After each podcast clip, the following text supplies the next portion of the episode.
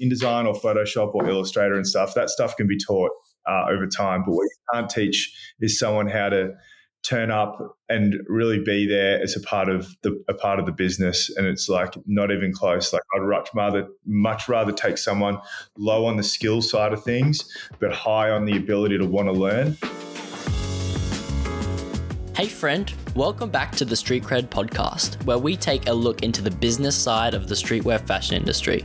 I'm your host, Elijah Delport, director and founder of Wink Films. On today's episode, I had a very valuable conversation with co founders of brand The Snake Hole, Josh Brown and Josh Meyer. Yes, two different people with the same name and, strangely, the same birthday. This episode is for brand owners that already have employees or haven't yet got to that stage. We cover the story of Josh and Josh and their journey with building the snake hole to a small team. They speak about the steps involved in implementing processes so that you don't have to jump the gun when it comes to hiring. And keep a keen ear for key advice around sustainable, consistent content creation processes that you can carry out yourself. Yes, DIY. Enjoy the show. Why don't you guys tell us a little, um, just a story about the, your brand, the Snake Hole? Uh, yeah, tell us about that. go for it you want to start off or? Yeah, I guess we started uh, hello, many. How many years ago would we have started this? I mean, mate? the first, mm, I suppose, whisperings of the snake holes, like being an art gallery, would have been what to like probably 2012 or something. Around yeah, yeah. So a good. wow, so yeah. it's about 10 years ago now. Yeah, and I mean, before we were a clothing label, we were an art gallery, and um, we both had a background in, in fashion and graphic design Yeah. and illustration. Um, we had a little like um, little space out the back of uh, warehouse in Mornington, and kind of looked a bit like a shipping container. And we used to work out of there and run art shows. We'd we'd kind of clean up all of our um, studio, move it into the other part of the warehouse, Mm. and then run our space as a, an art gallery. And we kind of opened that up for emerging artists around the place and um, anyone who was just, you know, doing some cool stuff and wanted to, you know, have a party and show off their work. So it was pretty uh, low key at the time. And um, we were just kind of doing our thing, running parties and stuff. And, and then Yeah. I think the clothing side of things started up from wanting to do some merch tees for the gallery, and they they kind of popped off, and there was a lot of a lot of people wanting them, and we just kept you know building it from like three tees to five, and then introducing fleece, and then you know fast forward to now, and you know we've got. Uh, what, what like a 30 or 40 piece range four times a year Yeah. so um, Wow. we've just kind of kept building the business up. Um, we've really been taking it serious over the last five years, but um, Yeah. be- Before then, it was a little bit more ad hoc. Like I said, I think the uh, the space and the name was probably more like seen as um, I don't know, very relaxed and mm, kind of uh, you know weekends thing. Like Brownie said, we'd have Mm. art shows there. We'd also have like bands play there and skate movie premieres and surf movie premieres. So it was really like an event space, mm. and um, Yeah, we right. kind of treated it that way because we're I don't know if you're very familiar with like the Mornington Peninsula. Are you? Uh, no, I can't No. say. Look, I'm not. I'm not from around you guys, so No, no, that's a, and that, yeah. So the Mornington Peninsula, like if you don't know it, uh, it's very much like a little bit kind of a retirement central. It's not like a young person's district, you would Uh-huh. say, or like a scene. So we wanted something refreshing for for the like for our friends in the culture around our, you know, when we were in our early twenties.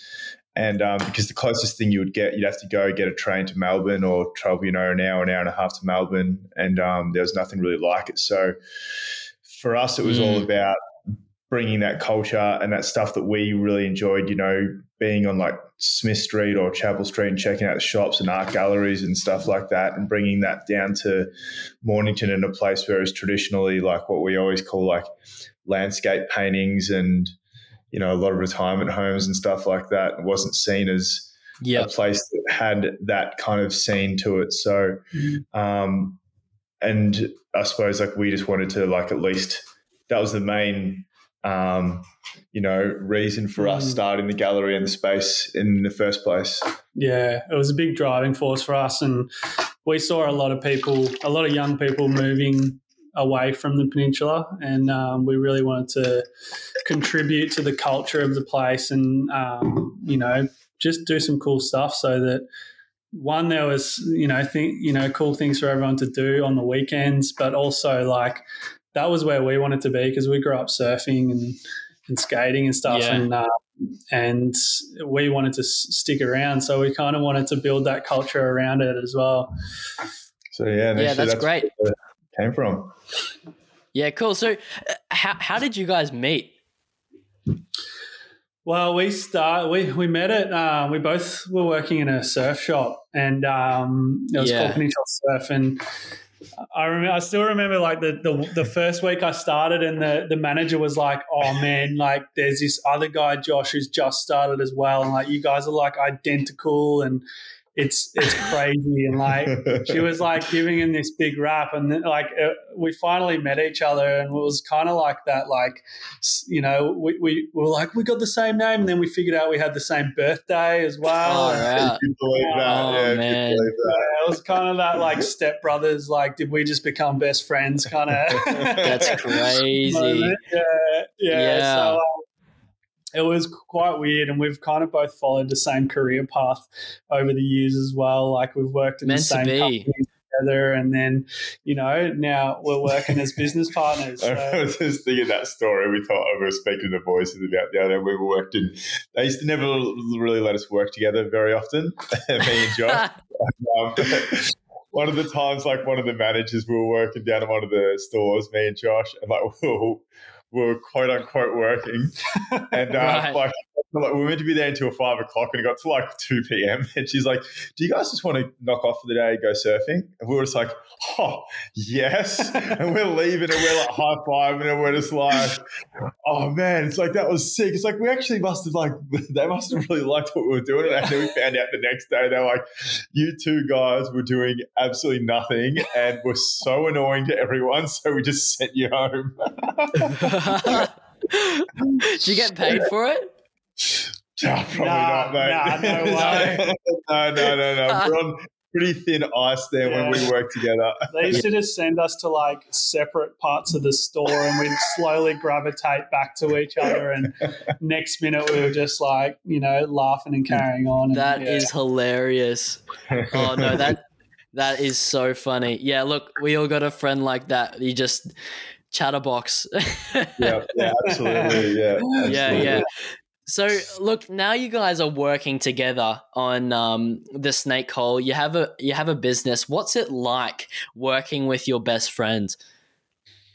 Mm, Yeah, it's like, well, for us, it's, I can see, I don't know, you probably heard that expression like never do like business with family or like Yeah. there's sayings very similar to that. yeah. Um, Mm. and I can definitely see how that can be an issue. And I've always said to like, if I'm being dead honest, if I was to start another business, I would mm, certainly never have a partner, do have a partnership again because I know how lucky I got with this partnership because I've seen Yeah, so Well, right. gotta go the other way. no, no, no, because I can see how easily I can see how much like a marriage you need to have like a perfect formula for it to work, Mm. and the chances of you finding that are really Mm. low. And we just got like we just hit lightning in a bottle, I think, Mm. in terms of our relationship because we're like uh, where each other lack, like the other one is kind of strong, if that makes sense. Yeah, Um, and there's a lot of things he does better than me, and vice versa, and it works out really well. And it's really fortunate it is that way, because like you see, uh, just knowing out all the years of that, out of the challenges and stuff we've kind of worked through together, and still obviously had a like our friendship and then a business partnership. It's really hard to maintain those things unless Mm. um, you have like really strong foundation and stuff. And thankfully, that's like what Josh and I have. But Mm. um, I know 100% how rare that is to have. And I know why, like, barely any partnerships ever end up working in the long term um, Mm. because it's really hard to find that. But I just know how extremely lucky we we are. But um, for, for I would say it's been smooth sailing Yeah, like the whole time. We've never. It's been pretty easy for us. Like we've never really had any major issues, and I think it really helps if you've really like for advice for anybody who is starting a business, you know, like you just want to make sure that you've both got that same drive and um, you know to Mm, yeah. to to really commit to the business. It's it's such a big investment of your time and um, That's definitely the biggest thing. yeah, Yeah. like if, if if one of you doesn't have as much drive as the other, it's it's it's really hard, and and there will be issues down the track, I suppose. But um, we've never had that issue, luckily, and um, it's been pretty smooth sailing. And plus, yeah, I suppose like we both like absolutely love the business and love the industry. So Mm. like having pat like you can't be um like half pregnant or half in because it's just Yeah. not going to work. It's just going to show, and everything becomes like very transparent the further down the road you get. Mm. Um, so Yeah. yeah, very very thankful to have Josh as a partner, and I know he's doubly as thankful to have me. So of course. oh, you guys are hilarious. No, seriously though, like absolutely meant to be. Like seriously, same name, same birthday, and and just like you like you were saying, you know, you you make up for each other's weaknesses. Like you, Yes, you you both find strength in each other's weaknesses. Like that, you can't get more perfect than that. So, like, I don't know what soulmates is, but goodness. yeah, we're pretty close, I suppose. Oh man. Yeah. So look, you guys, you've been working in in streetwear and running your fashion brand for nearly um, ten years, as you said, in one form or another. So I'd say you know you probably have a pretty good idea of um, the industry and and and what it's about by now. Um, so, like, how would you? Like, what is streetwear to you guys, and how does your brand fit into um, that sort of mold or yeah how would you describe your clothing in within that Good question. Um, well, for me, um, I suppose when I think of streetwear, I think of like almost like a contemporary or pop culture um, uh, approach to clothing. I suppose uh, it's Mm. certainly always moving, even in the you know in the years that we've been involved, the trends and the things that like not not so much trends, but the things that you become more interested in. Uh, that it changes really, really quickly sometimes, and like you know, you go from really basic like logo prints to you know uh, full full color uh, front prints to um, embroidery, and you know doing all these different bits and pieces, and a lot of it's um, partially because you know that's obviously what's like you know around, but also because like as creatives, you just you're always like yearning for something more and wanting to try new applications and new designs and new ideas and even especially in like the cut and sew program which is anything that's basically not a hoodie or a tee so like your pants jackets head uh, that kind of thing. Um, there's always uh, just always something really exciting and something new to try. And to me that's i suppose like what streetwear is. It's never something static. It always seems to be like this moving target, always saying you can do better, new trims, new graphics, new materials, new applications. There's just always something to do. Like whenever we like release something, you can always look back and go like and go, fuck, maybe we could have like done this for this, or you know, there's always it just seems like um I don't know, it's a never a complete like painting or never a complete picture. And I think that's what's like really exciting about it. yeah yeah absolutely and it's What would you say? yeah look it have you got something to add to that Um, I think you wrapped it up pretty well. Like, um, for, for us, like the the enjoyable thing about it is like, um, you know, well, in terms of our approach to our streetwear label, is we've always just made stuff that we want to wear, and and um, and it's like it is it is forever changing. Like we've changed a lot over the years in Mm. terms of like. Um, if we look back at like you know, graphics the from five first- years ago. first graphics we did is very different to what we're doing now but um, i feel like we've kind of um, we've learnt to kind of move with times and and um, and the trends as well Yeah, no, that's that's a really great tip. Creating something that you would like to wear because that is, you know, what you know personally, and and if if you are likely to wear it, more than likely others are going to, um, you know, wear that as well, and and you know that audience better than anyone because because you yeah. like to wear that, and people with similar interests that come along are also going to, um, yeah, be into that stuff. Yeah, absolutely. Yeah. yeah. Uh, no, this is great. This is great, guys. But um, I just I just want to speak about um, the snake hole and sort of uh, the business aspect of how it was formed. What what does to like to start? What does the snake hole mean? Like, how did that name come about? Um, well, we named the gallery the Snake Hole because initially the studio um, was like my, like my studio. I basically uh, acquired the nickname Brown Snake, um, and yeah, because my last name is Brown, and apparently at the time I didn't have uh, big shoulders, so I looked a bit like a snake. One of my mates, Brenny, not anymore, um, of course yeah, yeah, yeah. A friend of ours, Brenny, um, coined that nickname, and um, it kind of made sense to to just you know call the studio the Snake Hole. And then when Josh and I started running art shows out of there, it just kind of made sense to keep it keep that name. So. Um, and then obviously the, the streetwear label kind of stemmed from there. So it, it made sense just to keep it all, you know, as is. Yeah, no, cool. That that's a really funny story and and uh, like a great inside joke at the same time yeah. as being something that yeah yeah yeah, yeah it just it came from a full inside joke. Yeah, and people are always like, it's one of the most often asked questions yeah. is like, what's up with the name? What does it mean?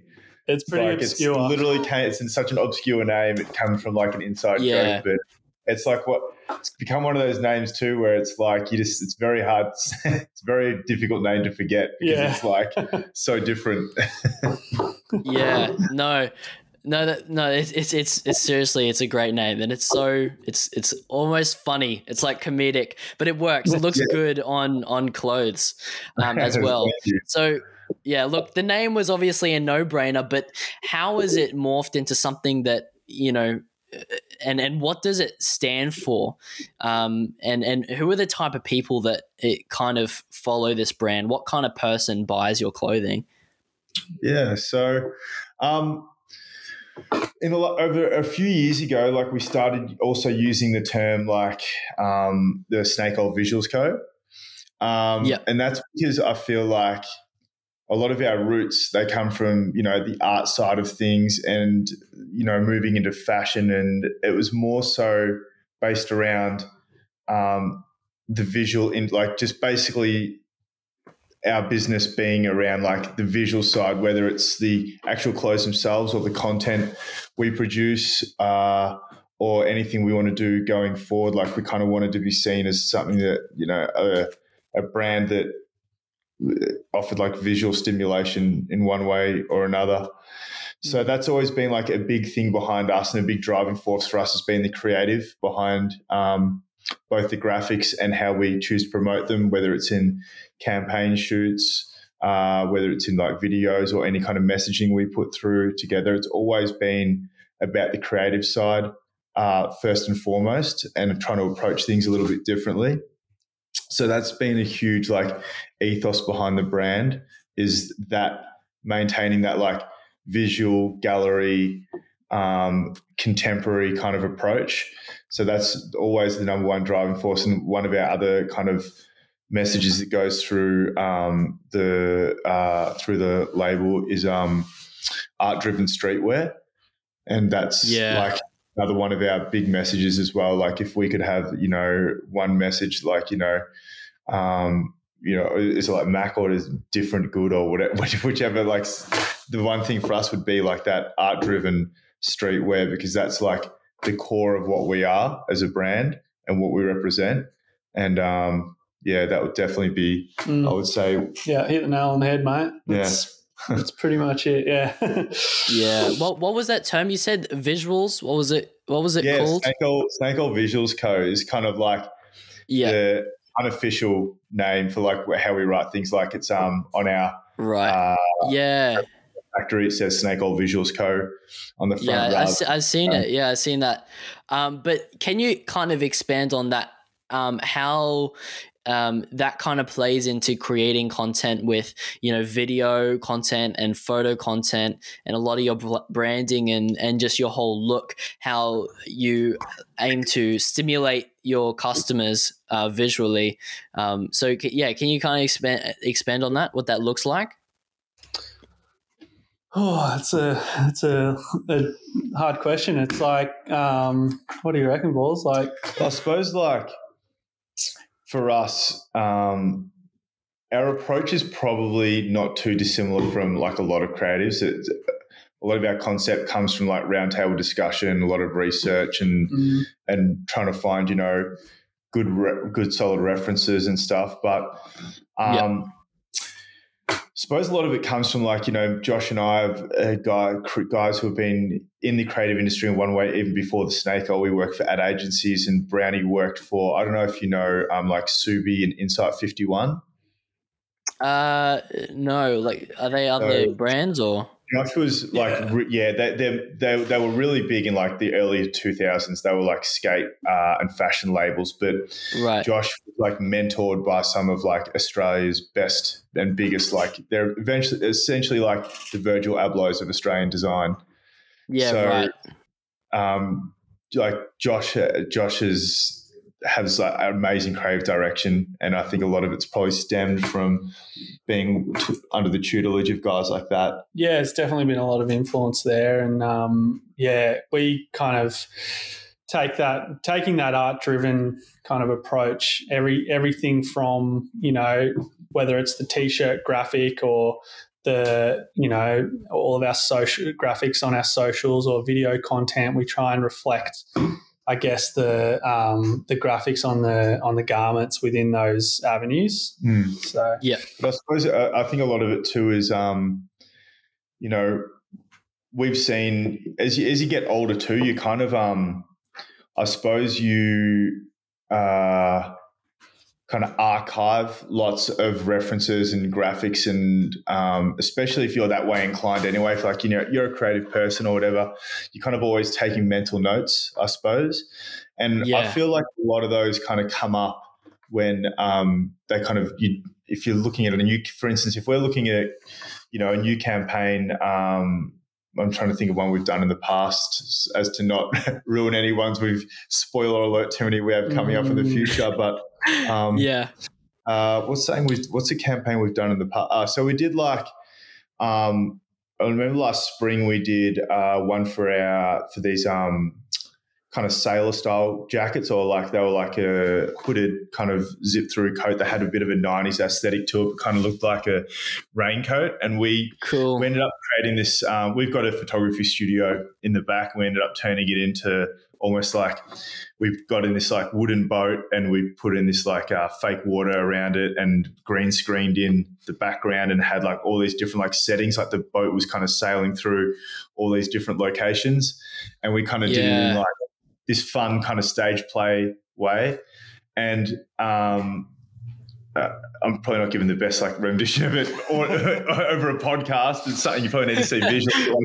An idea like that, it doesn't come from just like out of nowhere. It's something where like you know we're all in it together, but also like being around and just uh, if you would explain that idea to someone who you know maybe is just hasn't had many years of experience in in the industry or whatever, it's kind of hard to like put it just you know talk it out visually, but when you when you've spent a, like a lot of time in the industry, you can kind of like visualize things a lot clearer, mm, and then it gives us the ability to plan and you know put things together. And I suppose it's just most of our ideas they come from just this like I suppose archive of uh, Yeah. references and you know things that we've seen before. And then the good thing is too we've got a really solid team who are able to help execute on those things as well. Um, but yeah, it's just a lot of lot of research and a lot of kind of roundtable discussions with Mm. um, between us and our team. yeah, it's amazing how many good ideas can come out of a 20 minute powwow with the team, you know. Yeah. um, Yeah. that's that's always pretty big for us. We always try and get everyone involved during the creative direction process because um, you know more the more heads the better um, in terms of coming up with ideas, and our teams um, you know really good um, in that sense, and everyone kind of contributes to that you know top level um, creative um, stages, and then we kind of filter down the team in terms of like rolling out the assets and um, and the the photo shoots and the video and all that kind of thing. And making sure it's Yeah. achievable. Yeah, yeah. Some, sometimes your goals are very lofty. Yeah. you got to realize that we aren't.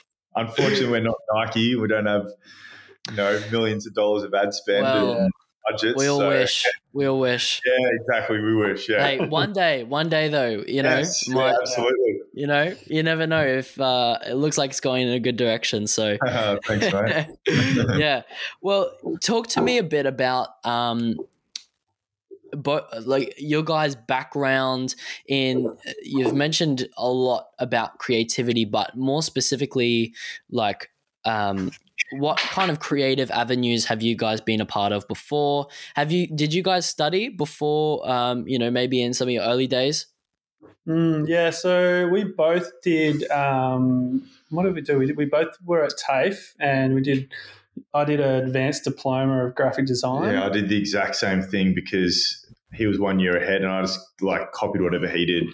So I'm like, "What did you study?" And he's like, "I went to TAFE and did an advanced diploma." And I really just went and signed up for the exact same thing. So I, I just remember like uh, seeing all the like he was because he's a year old. I remember seeing all his like the stuff he was doing, you know, just in Photoshop and Illustrator. I'm like, I want to learn how to do that. And he goes, I just did this course. So I'm like, literally went and signed up for the exact same course. No way!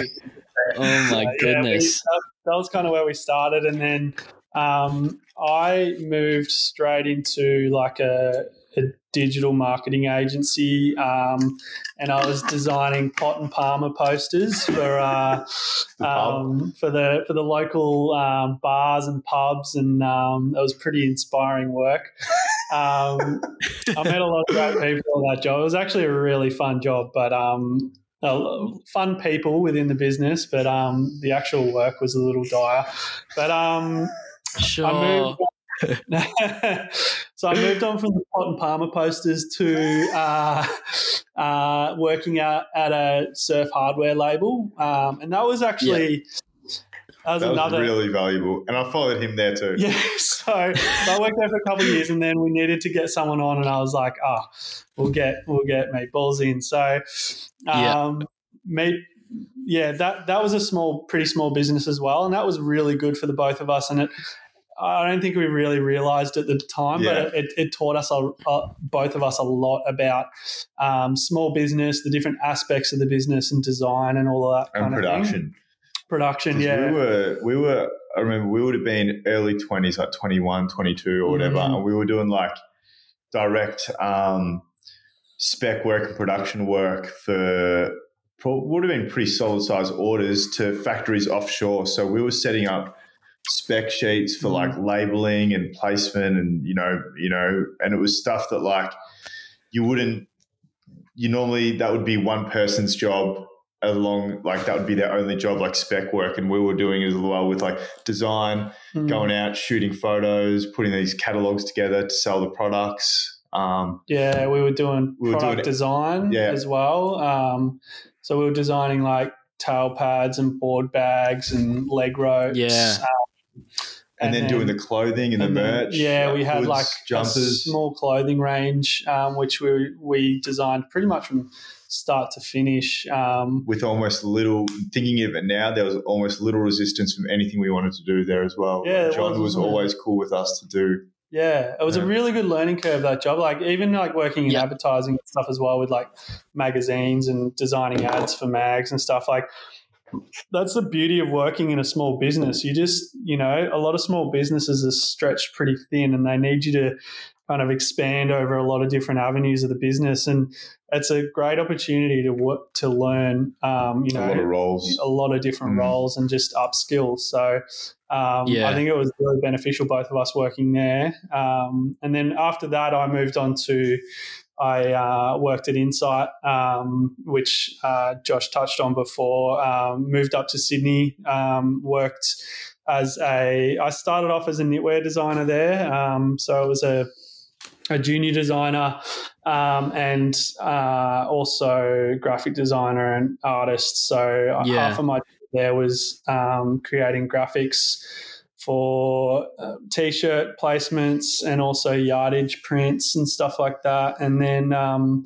the other half of my role was um, pretty similar to what I was doing at, at Balin, um, and that was um, liaising with offshore manufacturers and um, designing um, the knitwear side of things. And then I moved into board mm. shorts and jersey as well. So that was probably where I um, really learn a lot about fashion and um, creating garments and um, you know learn a lot from a few different mentors within that role um, that kind of set me up uh, to work with Josh on the snake hole. And then yeah, yeah, yeah. yeah what about wow. you? I suppose so. I finished school when I finished um, TAFE, so that was like two and a half year course and um, I got I was very fortunate. I got um, offered an internship at GPYR, which is um, George Patterson's Young and Rubicam, which is probably Australia's biggest ad agency. And I yep. worked there in the finished art department for about a year as a part of like a paid internship program. And that was um, really, that was heavily in finished art. So basically, if you ever see like a really finished up product photo or something like that. It was really, it was basically all around Photoshop. And like, you know, if you ever see uh, inside a magazine ad where you've got like uh, a really touched up photo saying that's, you know, selling a product, it was basically around that kind of stuff. So we were working for huge guy, we were doing stuff for, um, uh, BMW and like Carlton Draught and like huge, like massive companies. So that was really good. It was really fast paced. Um, and I enjoyed my time there, but unfortunately, like I was one of the first designers in, and they lost um, one of their biggest clients at the time, which was um, the Australian Defence Force, out of all people. And they ended yeah, up wow. losing them. And ended up having to lay off about forty percent of the finished art department. And unfortunately, being the young buck, I was uh, mm. one of the first on the chopping block. oh, so tough. I was out yeah, I was out, but um, and I was pretty shattered at the time because I thought like I really wanted to work in like amongst an ad agency. But I came back and luckily mm. that same around that same time, Josh got me the job at Balin. So I'm like, I'll come do come back do that for a while. And then Josh ended up leaving Balin and going to Insight. So I was kind of just left running the show at Balin for a while. I think I was ended up being there for about two and a half years or something. And then I wanted a taste of uh, ad agency life again. Um, I thought I wanted to be a corporate monkey in the running on the hamster wheel. So I went back into Melbourne and got a job at another creative agency, specializing though mainly in like um, product design. Um, but we were yep. I was working in the art department for them. So basically doing same kind of thing, finished art, product photography, and then finding ways to like market the product. And I worked there for about 18 months and every morning I figured out that I wanted. I, I tell you what, used to, we used to work in this office, and there was um, there was this. Uh, it was across the road from this apartment, and this is when you know you hate your job. there was this chick that she was she would hang laundry up on her balcony, and I remember just going, "Oh man, I wish I was at home hanging laundry up, and not sitting in this studio." Um, I didn't mind. I didn't mind the um, people in the studio, but like Josh kind of touched on earlier, I just like the work wasn't inspiring me. But to be honest with you, I probably worked with one of the most creative, like the most talented people I'd ever known in my life. Um, my creative director Costa at the time was just like an absolute genius in like his approach, and that taught me a lot. And I was mm. lucky to be kind of mentored under him for a while, but I just like couldn't get myself fall in love with the work. And at the time, I was starting to paint, and we were really becoming like in love with the the art scene and the design scene, Josh and I. And um, I just remember saying, I'm just going to like, I just don't want to do this anymore. At least want to try and freelance for a while. And um, ended up moving into the studio with Josh after that. So yeah, I would have been about like 24 or 25, and decided that um, move back down and work on the peninsula. And that's basically when the snake hole it's, it's, it's started in its infancy at, at, least before we kind of started taking it seriously. So it was around that time that yeah, that was my career, and then I suppose it's been a snake hole and freelance work since then. Yeah, wow, that's such a like. It sounds like you guys had like so many great opportunities early on just to really hone in on the skills that you've kind of collated now and developed into um, yeah, just being able to see the fruits of that in the snake hole with those skills and talents that you guys have developed. Absolutely, mm, yeah. yeah. I think we've both worked with a lot of really talented people, and I think that's been a big part of um, our development anyway, as designers and as as humans as well, I suppose. Yeah, yeah, yeah, and and particularly um, just with your um, like product photography and getting that stuff to market, even working in um, admin is just yeah that, that's like really practical skills and and what like in your marketing agency in the marketing agency that you were uh, or the ad agency that you're working with. Um, it, it, wasn't it, like you say you were working with Mercedes and, and, the, and the Defense Force, so it wasn't specifically clothing. No, no, it's nothing to do with clothing yeah. at all. No, it was it was uh, completely complete opposite. But I think like what you do learn is like a lot of the same principles uh, still apply. Um, you know, they're still trying to sell a product. They're still trying to explore creative yeah. concepts and try and find uh, the sticking points within a certain product. And I think that they set you up for how to think, um, if that makes sense, like how yeah. to approach a problem. Because um, I suppose the formula remains the same it's just the input is different, if that makes sense sure. Well. Sure. And and for for listeners out there that uh you know they have a product, they have their their garment and and you know they think it's something really great.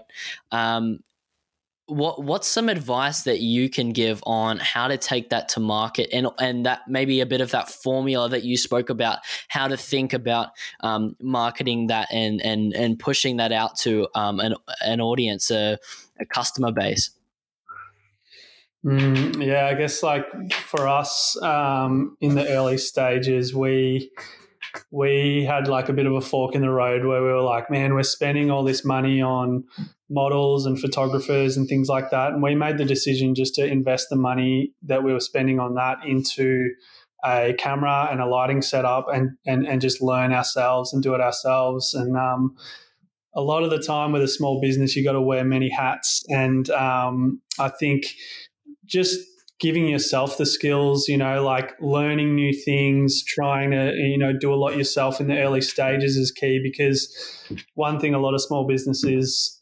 um, doesn't have is money. So, um, but you've got a lot of time. So um, I think mm. investing in yourself um, yeah. a lot and, um, and doing because you you will have to do a lot yourself. Um, so in the early days, especially before you have any staff um, to lean on, but um, I think that was one of the best things that we did in terms of like, yeah, um, you know, really just um, getting all of our marketing and our, um, you know, advertising in check. Yeah, absolutely. We we uh, anything that the business does now, Josh or I have done it in the start in the business, whether it's stuff that we now completely outsource or stuff that we rely on like our team to do.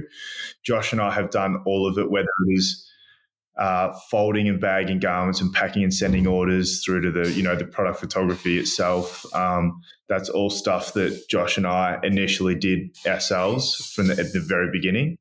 So, um, like, I think it's I think it's really important that anyone who starts a business or runs a clothing label uh, does all that stuff in the beginning, despite if they don't like it or they don't think they're good at it um, I think you should still learn it as well because then also when you do have someone who can come there and help you, you can set the process. You know what it is because if you don't have any idea, they can just come in and run it. You're not going to know if it's a good job or not.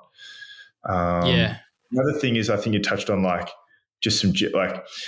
The other thing is, um, I would say is people who start a if you when you start a label it's like um, really easy to get like down if you've had like you know you've maybe you've done a couple drops and it's slow or you're not making many sales the first i think like it's important that the first one or two drops are probably going to be your best for a while because um like your friends are going to jump in and can, they're going to help you and they're going to yeah. you know pick up some of your garments, which is awesome. And it's really, we had that too. You know, we had a lot of support from our friends in the start.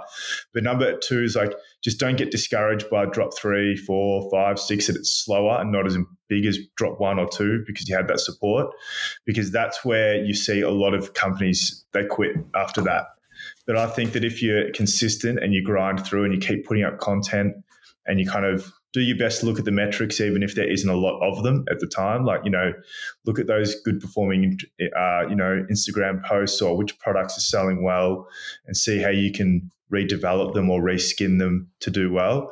But don't get like, the main thing is like, it's, it's such a thing. It's like the first drop, everyone's like, oh, that was what I did on the first drop. I can't wait for the second or the mm, third. Mm. It's, a, it is, it really, it is a big high at the start and then it'll be a drop off and then it'll slowly over time. But the main thing is just seriously being consistent and just like committing to releasing something or doing something. Because the other thing is most of the, a lot of brands, they're not consistent enough mm. um, with their drops. Mm. They drop something and then nothing comes out for five or six months. And like five or six months in fashion is like, you may as well not drop something for two years, honestly. Yeah. Um, that's just the way it is. It's an it's eternity. So it's so fast. Yeah. Yeah. So what yeah. what's a good amount of time bef- between drops? Well, yeah, we're still. That's a good question. It's an question, isn't it? I mean, we we we do quite frequent drops. Um, Usually ours are about two weeks apart, sometimes um, one week apart. Um, but we we started off um, doing you know like winter and summer, two drops a year. Yeah, and um, yeah. and have slowly kind of built up to the point where we yeah we're just constantly dropping new garments and um, yeah it's it's just a great way to keep um, everything fresh for um, you know our customers and um, exciting, I suppose. Mm. but if you're if you're if you're if you're a new brand, if you can aim to put something out every six to eight weeks at the start, mm. and you're consistent with that every second month, whether it's just one new T-shirt or whatever, I think that that's like a really good goal and an achievable one too. Mm. I think that that would be like the first bit of advice I would say is like try like if you're doing it every three months, that's not enough. That's just not enough. But I would say like if you can focus on, and obviously if you can do more than once every eight weeks, I, but like I realize that cash flow can be a thing, you know, like it, it gets a little bit hard. But like I think that if you if you're starting out and you're in your first like ten drops, and you can do something every six to eight weeks, find a way to do that um, I reckon that would be like, even if it's not an actual drop, but like a new campaign for the current clothes that you've got. Like, you know, okay, well, we didn't move as much, so let's try and find a new way to like put a refreshing look on it. That would be like my advice. But yeah. just constantly having something fresh for people to look at would be really important, I would say. Mm. One thing we did, we kind of um, didn't really um, nail at the start was just getting ahead. Um, mm we found that like for the first few years we were uh, running the label we were just always chasing our tail trying to um, get ahead in terms of like a timeline for drops. So like um, you know if you're starting a label it'd be great before you even launch the brand to like have product ready to go for even like a 10 week period so that you've got your ahead. Um, it's all like in fashion it's always good to be you know at least I mean, if you can, at least six months ahead. But at the yeah. start, when you only got a few products that you're putting out there, um, just just getting a little bit ahead so that you've got some breathing room and um, you're not chasing your tail. Because once you fall behind, it's even harder. You've got to kind of. Yeah. You know, there's been so many ranges where we've had to design two collections at once just to get back on top of our production and make sure that you know our stock's going to arrive on time or there's going to be no yeah room for error or anything like that. So um, that was a pretty big one for us, a big learning curve at the yeah, start. There's been many. Yeah. yeah, no, and that was I, I really like what you said before about how at the start everyone, everyone, you know, all your friends and family, they all buy your clothing on the first and second drop, but then it kind of it kind of really takes a, a dip before coming up then. But I think that point when it's coming up again, that's when you know your real way who your real customers are, and that's exactly. when yeah. you're gaining those real customers because they're the people it's not just supporting you because they like you and those people are going to stick around and, and they're good but the people that are really going to be loyal to a brand are the people that support the idea and the message that that, that brand upholds and that's at that point when it's on the rise again is mm. um is I think really the point when yes, like you see those absolutely. customers coming through again. And and, and the, the other thing is sorry, you go. I was going to say one of the most exciting parts of our label, like probably about three or four years in, and we had our warehouse sale, and I remember like looking at at meatballs and just and just saying like, "Do you know anyone here?" Like we like that realization, that, like these are no longer our mates; these are these are like real customers who who like our brand, and that was a really really enlightening yeah. moment. Yeah. Um, and that was exciting because it we we could then kind of um, you know we came to the realization that we were we were starting a brand that people wanted, and it wasn't no longer you know our friends just trying to support us. So that's cool. Yeah.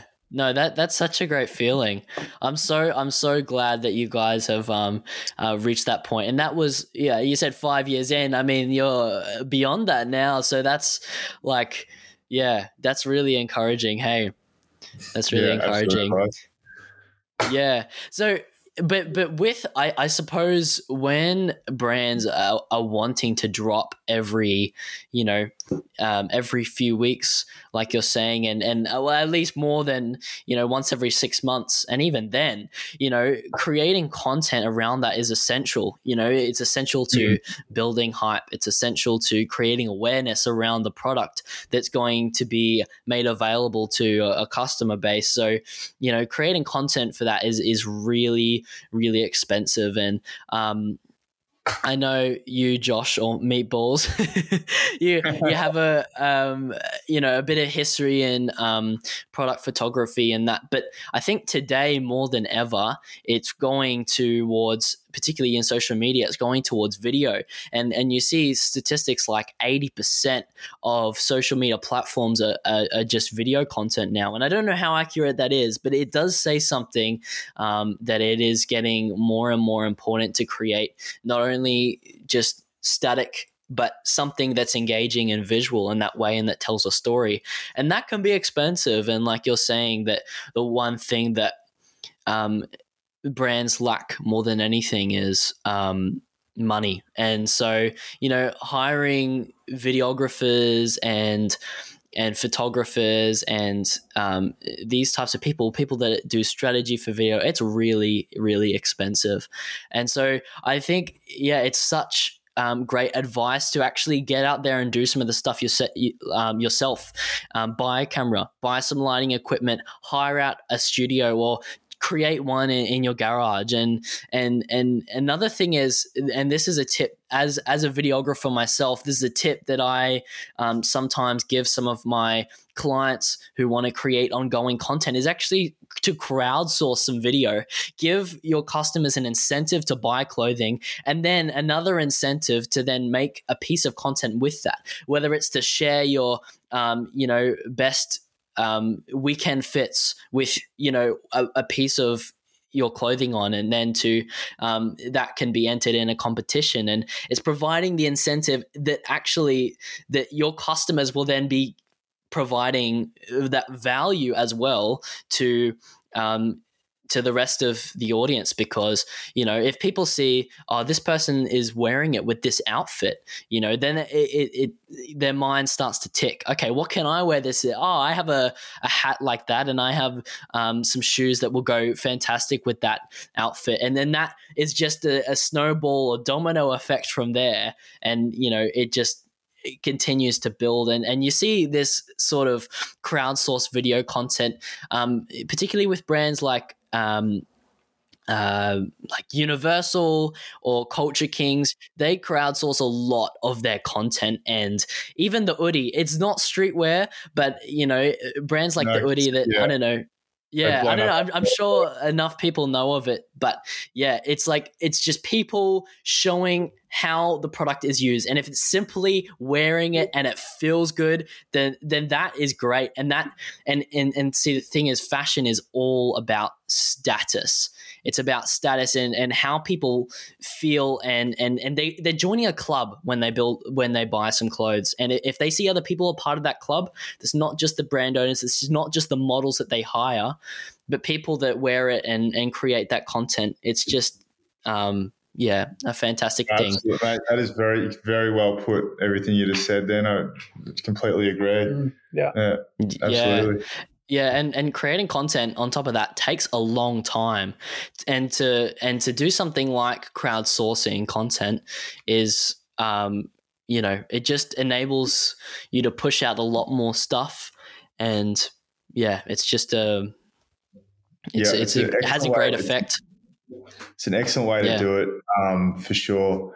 The other thing is like cameras as, as well. Like, obviously, it would be ideal to have you know uh, your own photography studio and you know uh, an amazing you know SLR or video, you know someone to film with. But at the end of the day, like I like. If you've just got it, like if you're starting out, I guarantee you, for most of your content, your iPhone is going to be Mm. fine Yeah, as you begin to build It's your customer. Yeah, it's, it's seriously like people. It's always. It's, I'd see that as more people who are like, I can't get cameras or something. I'd Yeah. see that as more as an excuse than I like. Yeah, We like there is so much. There is still so there is so much accessibility now in creating semi decent content as like to to high quality content with an iPhone, whether it's um, you know you can clean a lot of the footage up in post or finding really cool environments to shoot in or whatever. Like a lot of the time, it's I've never like seen really a campaign where I'm like, oh, thank God that was shot in amazing with an amazing Mm, video. Yeah. It's, more about yeah, like it's more about the environment and the feel you can create Yeah. uh, with the clothing than it is about like the creating a story as well. Hundred percent. yeah. Yeah. Yeah, I think it's, if it's authentic, um, that's the main thing. And um, some of the best, you know, engaging content that we've put out Yeah. there is like just the rawest, the rawest footage and like shot on our iPhones or whatever. And I mean, yeah, it doesn't have to be high production value, that's for sure. Yeah. No, no way. It, no, it doesn't need to be. It doesn't need to be. It just needs a creative mind behind it. Someone that knows their customers and and and has put some thought into um, what the video is going to achieve, and that's or a piece of content's going to achieve, and that's it. But yeah, Mm. so uh, look, it's yeah, great to do a lot. Um, particularly in the early days when there's not um, a lot of money or it's been invested into um, other things, it's great to do a lot of that yourself, um, particularly for listeners out there. But maybe for some people that are a bit further along, I mean, you guys have got a, f- a few employees now that I understand. Is that correct? Mhm. Yep. So it's me, Josh, and then we have um, Tommy, who's a designer, and he runs our warehouse as well.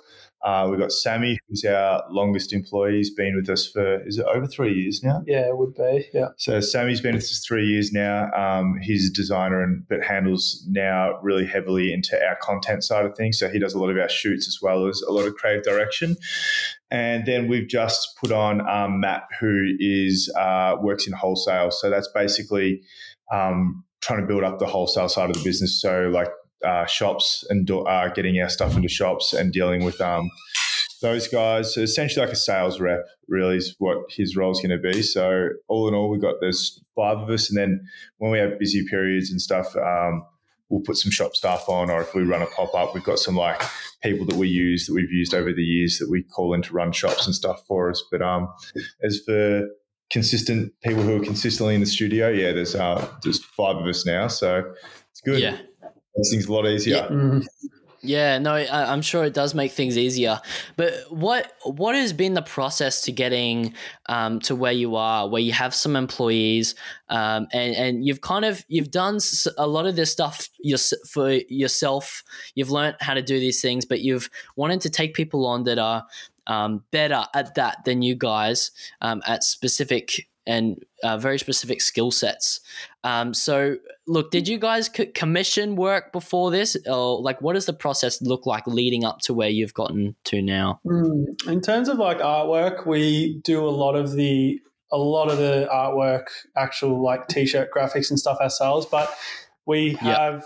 worked with freelancers in the past. Um, you know, guys like Pat Bragash, um, Brett Chan, Brett Chan, Brenny Ganane, um, to name a few. But um, yeah, you know, a lot of people we've worked with in the past um, with other uh, careers and stuff. We've kind of got them on to um, help out with this. Um, and then really like early days, we just we just What's that? We interned Sammy to start with. Oh yeah, yeah. And we, same with so Tommy. We both- started like an intern Yeah, program. both Sammy and Tommy interned with us before they came Yeah. on full time or part time, and um, we, I mean, early days we, in terms of building the business, we just put every cent back into the business to build it to a place where we could get staff on because we knew that was eventually going to be the next step. Um, there's only so long Yeah. that you can do it all yourself for.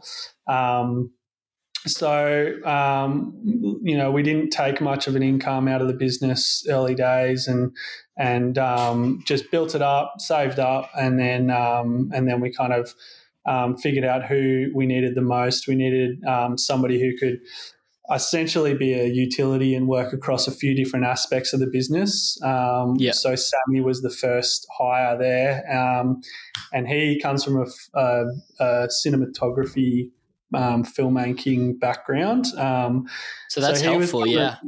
Mm. yeah, he was doing a lot of video content for us in the start, and um, obviously um, taking on all the shoots and everything like that. And he's really grown into a more well-rounded um, graphic designer and photographer. Um, he's doing a lot of the graphics. Um, for the socials um, and also a lot of creative direction um, around campaigns and um, even with the clothing as well. He's done a few T graphics for us too. Um, so, in terms of building up that s- the, the staff, we really started with someone who could um, really, you know, do a lot for us, um, and we trained him up and invested a lot of time in training him up in a few different areas. So, um, as as much as we we needed someone who was specific to content creation, we kind of spread him around the business, kind of like what we did at Balin, and just Yeah. like you know many different aspects. And now um, we're doing the same with Tommy as well. Um, he Yeah. comes from a more design, graphic design background, and um, and we're kind of doing the opposite. We're teaching him a bit of the photography stuff so he can take some of the load off Sammy. Yeah. Yeah, I would say in terms of like advice, if you're like on the edge of like I can't do all this myself now, and I've been doing it for a while and I'm drowning. Um, the first thing I would say is like see if you can find someone to intern for you. They'll always be like a hungry, you know, someone who's keen about the industry, even if like. If you're at that point, I'm assuming you've probably got a brand that has a little bit of a following and you're selling some products semi regularly. So I'm sure if you put like the bat signal out in your story and say, Hey, I'm looking for an intern, um, you would get some offers. And maybe Mm. it's like you set something up and you go, okay, so this is what the role is going to be. Maybe it's, you know, over the next uh, six months, you'll do, do, even if you just do a day a week. And that way, um, it'll just mean you have to be organized and make sure your tasks are prioritized for those that, that day. And it will also mean it is the first few months will be more of a, um, uh, a bit of a drainer on your time as you set someone up and you kind of explain how you want the, them to work and how your business functions and stuff like that. It's not like one of those things where oh, I just got someone in now my workload's uh, been reduced. It actually is the opposite for a while um, as you teach them up. But like anything, Yeah. uh, you'll get out what you put in. If it's garbage in, it's garbage out. So if you just sit them in front of a desk and have them doing nothing, um, then you're not going to get any results. But if you invest time into people, you'll always get like a much much better result down the road. And, and we're seeing that with like with our staff now, with Sammy and with Tommy, they're both able to kind of come into work. They know what needs to be done, and they take it and run with it. And um, they both do a really good job. But I would say for anyone who's starting out, see if you can get an intern. Um, raise them, you know, pass on some knowledge. Um, it's also really rewarding for yourself as well. Mm. Um, But uh, and if that if that's going well, then maybe you can look at them and go, okay, cool, let's just put you on a day a week, and maybe you can figure out a figure out a wage for them, and then just kind of factor that into your your pricing and everything else you need to pay for. And then if that's going Yeah. well, you can one for a second day and a third day, and I would just build them up. I would just build it up over time. Um, if I was just starting out with the first employer, I wouldn't just, you know, unless you were growing like crazy, I certainly wouldn't go and put a bunch of people on full time. I'd just start with one and just get them going part time because usually they're going to be young guys are probably at uni or something anyway that probably only have a, a day or two a week anyway. So I would start there. I would say. Yeah, no, that's good. Building, building up, I think, is a really important thing in in anything you do. And I'm commission, I commission people every out every now and then for you know some work that I need to pass on. But I, I suppose it, it goes from you know commissioning to then, like you said, just hiring someone um, a, a few days a week to, um, yeah, ev- eventually. Yeah, exactly. Just laying that on very slowly as that that person also builds in their skill set. Um, if they're not already, if they don't already have um, that, or yeah, or still developing that. Um, but yeah, no, that's really great advice for people that, for some listeners that are um, looking at hiring people. But just another thing on that, do you have um, a sort of criteria or something maybe you've m- not really thought about, but even subconsciously um, to do with um, hiring um, people? Yeah, absolutely. The Mm. number one thing, and it's not even close, I know exactly Is- what you're going to say. It's like passion, yeah. right? Because you Passion. can't be taught, right? Uh, passion and um, and the ability to be um, what is it when you just go and do something without being that told?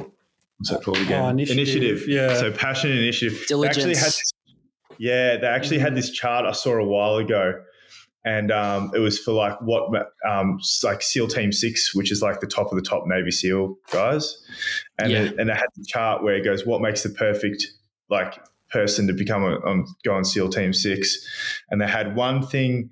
Uh, that said, um, like the uh, ability to do a task really well, and then they had one thing that was like honesty and like you know integrity and and passion, and almost all of them would rather take someone who had a slightly less ability to con- do a task really well, but had, were much higher up in the uh, integrity and like the initiative stage than someone who's going to be low in um, uh, uh, low in in that, and because what you end up with is like skills and stuff like that they can be taught like Mhm. whether you're good at uh, InDesign or Photoshop or Illustrator and stuff that stuff can be taught uh, over Mm. time but what you can't teach is someone how to turn up have some of their own ideas um, you know uh, and really be there as a part of the a part of the business and it's like not even Yeah. close like I'd much rather much rather take someone low on the skill side of things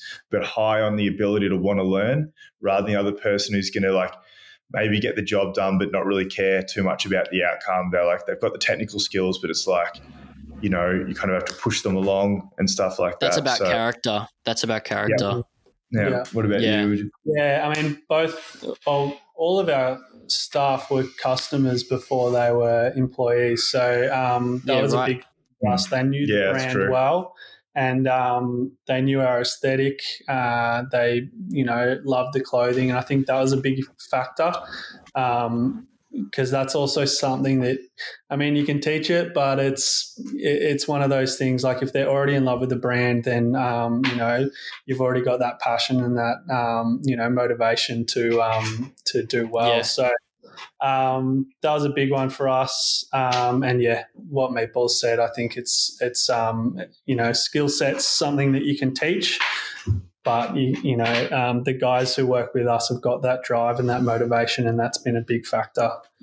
Yeah, and the thing is, when uh, hiring people that um, I suppose you already know because you see them in your invoice and their mailing address all the time as well. You, you already know they're they're the people, like you said, they know the brand, and but they're they're also the type of people that um, can relate to other customers really well and that's something yep. that's the human element you need when um, having employees and things because if you can't relate in in a, in a really human way then no one's going to be able to connect with the brand and and even on a on a just an admin level when mm. taking customer support when sorting out orders and when creating designs um, being able to relate to an audience is essential yeah, because. Um, yeah. being able to know them and know what their interests and what they like because you know yourself is such um, a, a position of power Absolutely, man. Couldn't yeah. agree more. yeah. And and I just I just want to say to to listeners encourage them whoever, you know, you may not be at a point where um, you're ready to hire someone because it, it does cost a lot. Even to commission work that does cost a lot. But there is a lot and many many things that you can many skills that you can learn at a base level or even find creative ways to get them done. Creating processes and and you know i, I hire an ice cream to um, fulfill my sweet tooth. Or uh, fulfill my sweet tooth. Or i even hire a sales funnel to save me time and understanding my client and not wasting time on other tasks that aren't important and creating that direction. You can hire other processes that aren't people. Um, you exactly, know it doesn't yep. have to be um, you know like pouring out tons and tons of money uh, into mm. someone else's wage because like uh, would you say that is is the biggest expense in your business, or, or is there something else? Yeah, it would, yeah. it would be for sure. Apart from obviously yeah. like uh, in terms of like operational costs, like uh, yep. like cost of goods, like being the garments, the second biggest cost would be um, the way like wages, superannuation, everything that goes. Yeah, but yeah. people also have the biggest uh, impact. Impact. Yeah. so we couldn't yeah. do it without them now. Yeah, like. we literally couldn't. We'd be like, I guarantee if like uh, something happened with all everyone left, we'd be dead in the water. Mm. I think we'd, we'd, I'm sure we'd find a way to grind through, but mm. it would be a yeah. massive problem. Yeah. Yeah. So look, it is essential. And and and the thing is with jumping to hiring someone when you're not ready is, is like shifting in a manual car from gear 4 to gear 1 you know yeah. there's going to yeah, be all sorts of cogs left out on the road and it's just, it's going to be a shock to the system. And so yeah. working your way out is definitely um working your way up is definitely a big takeaway i got from today. Um but yeah, so what's what's next for the snake hole? Just quickly touch on that. Oh, sure. Um, yeah, we've we've I mean, got a really exciting. Yeah, I would say our next nine months is like probably the most exciting to date in terms of um, we've got some really exciting drops and campaigns coming through. Yep. Um, we've got bigger drops. Um, we're really like our foot is really to the gas at the moment mm. for this next nine yeah. months. We're kind of really carrying like, on that that car analogy. Yeah, going on with the car analogy. Yeah, yeah, exactly. There's been um, not much fuel economy in the. we've been, we haven't been on cruise control, that's for sure. We've been stomping the accelerator pedal down at every light. So mm. the next nine yeah. months, us, you can expect to see that there's a lot of drops, um, a lot yeah. of really fresh content. But the garments and everything we got coming, I think like it's this is our best work by a mile. Mm, yeah. I think. Yeah, it's really exciting, yeah. and we've we've spent the last twelve months kind of scaling scaling up the business, um, and now you know that was really challenging um, the last twelve months, and we're starting to like see the light at the end of the tunnel. Yeah, and, and yeah, um, nice. Um, seeing the fruits of our that's, labor. That's really yeah, exciting. Probably touch on really quickly too, like the investment of your capital um, so it's okay not to see it work immediately. Like I don't know if you like guys like Afterpay, right? They go through um, four, five, six rounds of funding before they turn a profit, right? Yeah. Um, don't be discouraged as well if like you know you have a couple months where you're moving backwards to move forwards. That can happen. Mm. Like you know, for us, it you know came in the form of moving into a you know biggest like moving into this bigger factory and building out photography studio and having to re-rack the yeah. um uh, floor, you know, put staff on and, you know, pay all for these other expenses. Um, don't be like, and, you know, other people have different higher or lower expenses in that, but don't be like too threatened by the, the bottom line. If you can see like, you know, if you can plan things out and see how things, are you out of here? See you, mate. um, one of the boys is just leaving. um, no yeah, so don't be like, I would say, like, don't be too discouraged if like you have to take a, a breather sometimes. Yeah. But um, yeah, uh, yeah, it's, it's, very important uh, to like, you know, have a little bit of stress on yourself too. I feel like, you know, don't feel mm, if you're comfortable, yeah. you're probably not in the right place. Mm. Consistency is key, but take a step back because that's what is going to keep up the long term consistency. Absolutely. Yeah. So, for listeners who want to find out more about the snake hole or even buy some clothing, where can they find you? Uh, you can get us at www.thesnakehole.com and on Instagram, it's just the snake hole.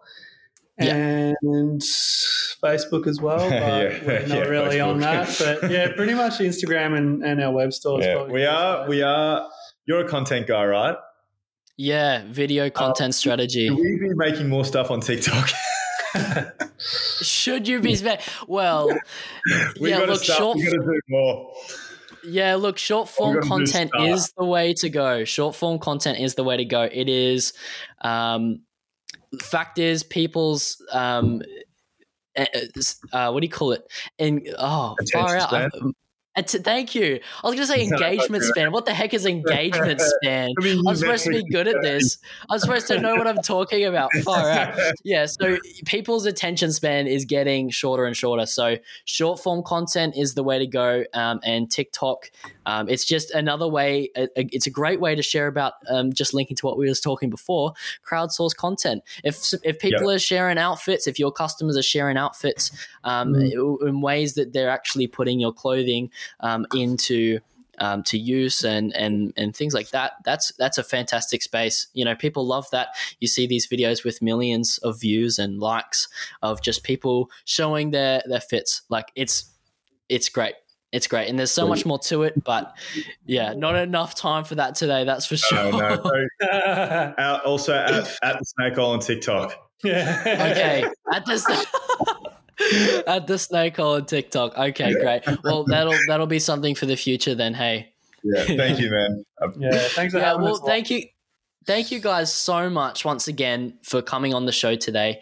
Um, really had a great time chatting with you guys today. I definitely got a lot out of it, and I know there's a lot of value for listeners out there who are looking to hire in the future and also are not at that stage yet and are just looking to invest their time and money in really healthy and productive ways. So, thank you so much for sharing your knowledge today. No worries, mate. I'm glad. Yeah, glad to uh, be involved, and yeah, I'm looking forward to listening to a few, a few more of your podcasts. Yeah, sounds great. Thanks, guys. Man, Thanks, appreciate it. Hey, Elijah here. Thanks so much for sticking around and listening to today's podcast. And a big thank you to Josh Meyer and Josh Brown from the Snake Hole. I got a lot out of today's conversation and I hope you found the value in it as well. Now, about that giveaway. The Snake Hole have been so kind as to providing you guys with the opportunity to win a hoodie from their latest collection. If you'd like to find out more and possibly participate in the competition, make sure you go check out at wink.films on Instagram. There's a post there with all the details of how you can enter. And also be sure to check out at the Snake Hole. Finally, today's practical practice. Now, I need you to get out a pen and some paper for this, and you need to write this down. List one point of friction in your business. This could be anything that's causing you to procrastinate, something that's not enjoyable, or just something that you believe that could be done better than it is right now. And then just under that, I want you to write one agent or a process that is going to be the sandpaper to the friction, something that's going to help smoothen that out. Now, this could be something you could automate, this could be some sort of template you could implement and help you create that thing faster, but maybe it's even hiring someone to do that job for you. If you would like to get in contact with me for any video, marketing content, or strategy, be sure to email me at hello at winkfilms.com or visit my website for more information at www.winkfilms.com. I'm really looking forward to working on your next project. And also, I have a bunch of free resources for streetwear fashion brands up there ready for you to access. Thank you so much for joining me today, and I hope to see you again next week. Bye now.